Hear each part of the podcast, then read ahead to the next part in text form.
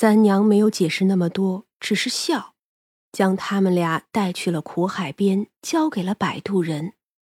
哟，三娘，有日子没有见了。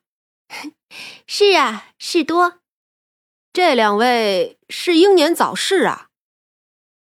两个人登上了小舟，对三娘作揖。三娘一摆手：“去吧，你们二人此生尘缘已尽，来世再续吧。”三娘站在岸边许久，直到那小舟已经走远。等回到了无味馆的时候，薛冲道：“送走了，你这回什么都没要啊？”三娘笑了笑，收起了灯：“是啊，什么都没要。”薛冲抱着她。三娘真好，你也好。三娘与薛冲出去大厅，此时吃饭的人已经多了起来。雾散了，阳光和煦的照着。三娘看着门廊下有两个小乞丐，正坐在那儿相互抓虱子呢。她呢，便过去拿了一个油纸包，将剩下的烧麦都拿了出来，递给了两个小乞丐。那小乞丐看起来不到十岁，虽说总是在外面跑，并不怕生，可这样好看的人给他们吃的还是头一遭，所以呀，有些不好意思了。三娘笑了笑，还是将那油纸包递了过去。小乞丐们接了，就大口大口的吃了起来。等吃饱了，就认真的站在那儿跟他说谢谢。薛冲站在门口，倚着门看着三娘。三娘啊，是真喜欢小孩子呀。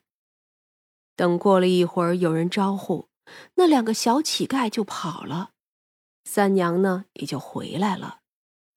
他没有跟薛冲解释什么，不过薛冲也明白，落到这步田地，这两个孩子身上定是背着孽债。但是啊，三娘偶尔发发善心，也不算什么出格的事儿。大堂里，众人正热闹的讨论着一个人。哎，你们听说了没呀？那翠云楼里的花魁娘子给顾安侯府上的二公子做妾了。哎呦喂，哎，就这门第，他竟然也进得去？啊，真的？你说的是翠云楼的花魁妙仙？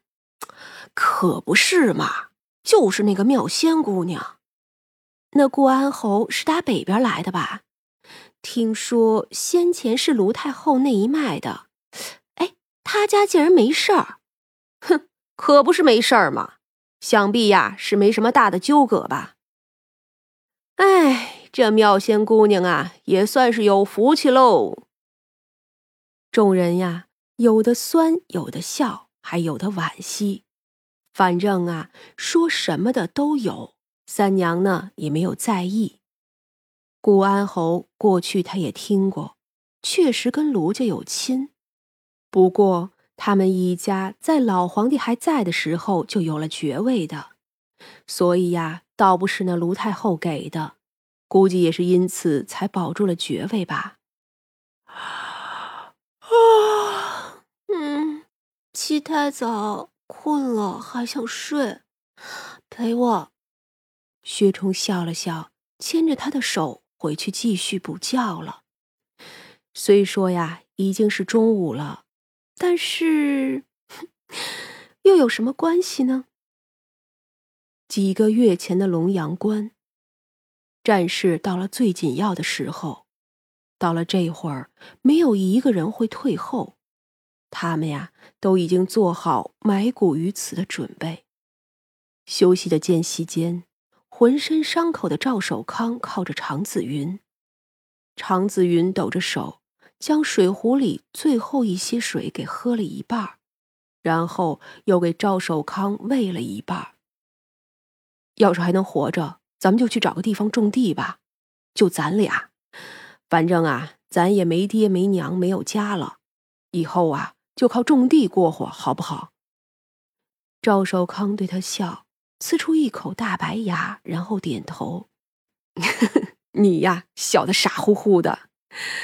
等那会子呀，我呢也不娶媳妇了，你也不许娶媳妇啊，就咱俩过，一年里呀要天天吃饱，到了年底还能杀口猪。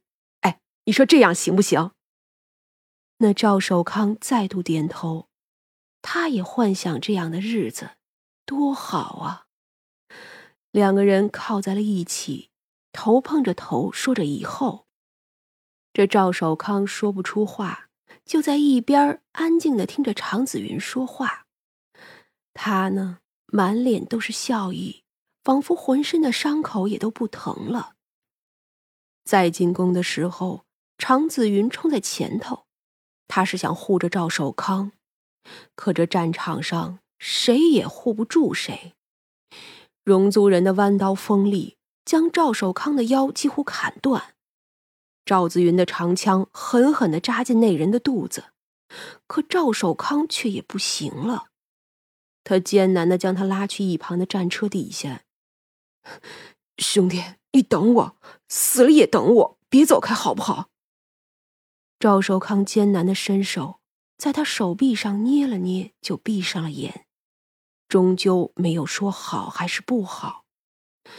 常子云用全是血和泥的手摸他的脸，眼泪落在他的唇上，然后他举起长枪又冲了出去。最后，最后他力竭，与一个戎族的将军同归于尽。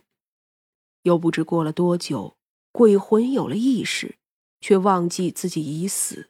只是满战场的找人，终于还是让他找到了。赵寿康就站在战车前对他笑，没有了死之前那么狼狈，一如来龙阳关的时候一样，穿着盔甲，两个人抱在了一起。然后常子云就说：“我们去找个地方种地吧。”他们从龙阳关一路南下，迷迷糊糊，不知走了多久。终于呢，是看到了一盏红灯。地府中问生平，他们都是好人，虽然杀了无数人，可战场上的对敌与别的计算不同，凡间死伤太多，所以很快便可以投胎了。到了喝汤的时候，两个人很默契的假装喝进去，其实啊，孟叔全都知道，只是不忍心点破。十六年后，陆城王员外家的小儿子终于找到了自己的朋友。那朋友是陆城郊外一户农家的长子，姓周。王员外的小公子从此就跟着这位农户家的孩子在了一起。为此啊，也闹了几出。王家爹娘、哥哥姐姐都不理解，可那小公子跪在那儿。只求与周兄弟在一处生活，爹娘毕竟疼爱，最后也就认了。两个人在一起，如好友，如兄弟，反正啊，一辈子都快活。这小公子由家人照顾了一辈子，侄子对他乃是极好，而这位周郎君呢，身体健康，无病无灾的活了七十一岁。还硬是啊，比那小公子晚走了一年。这小公子便是前世哑巴的赵守康，而周郎君呢，就是那位坚持要去种地的常子云。他们二人互相找寻了十六年，却因一场大雨在寺庙里遇见。纵然变了容貌，可这缘分仍在，也只需一眼就认得出对方。这一世现世安稳，足以要一个太平人生。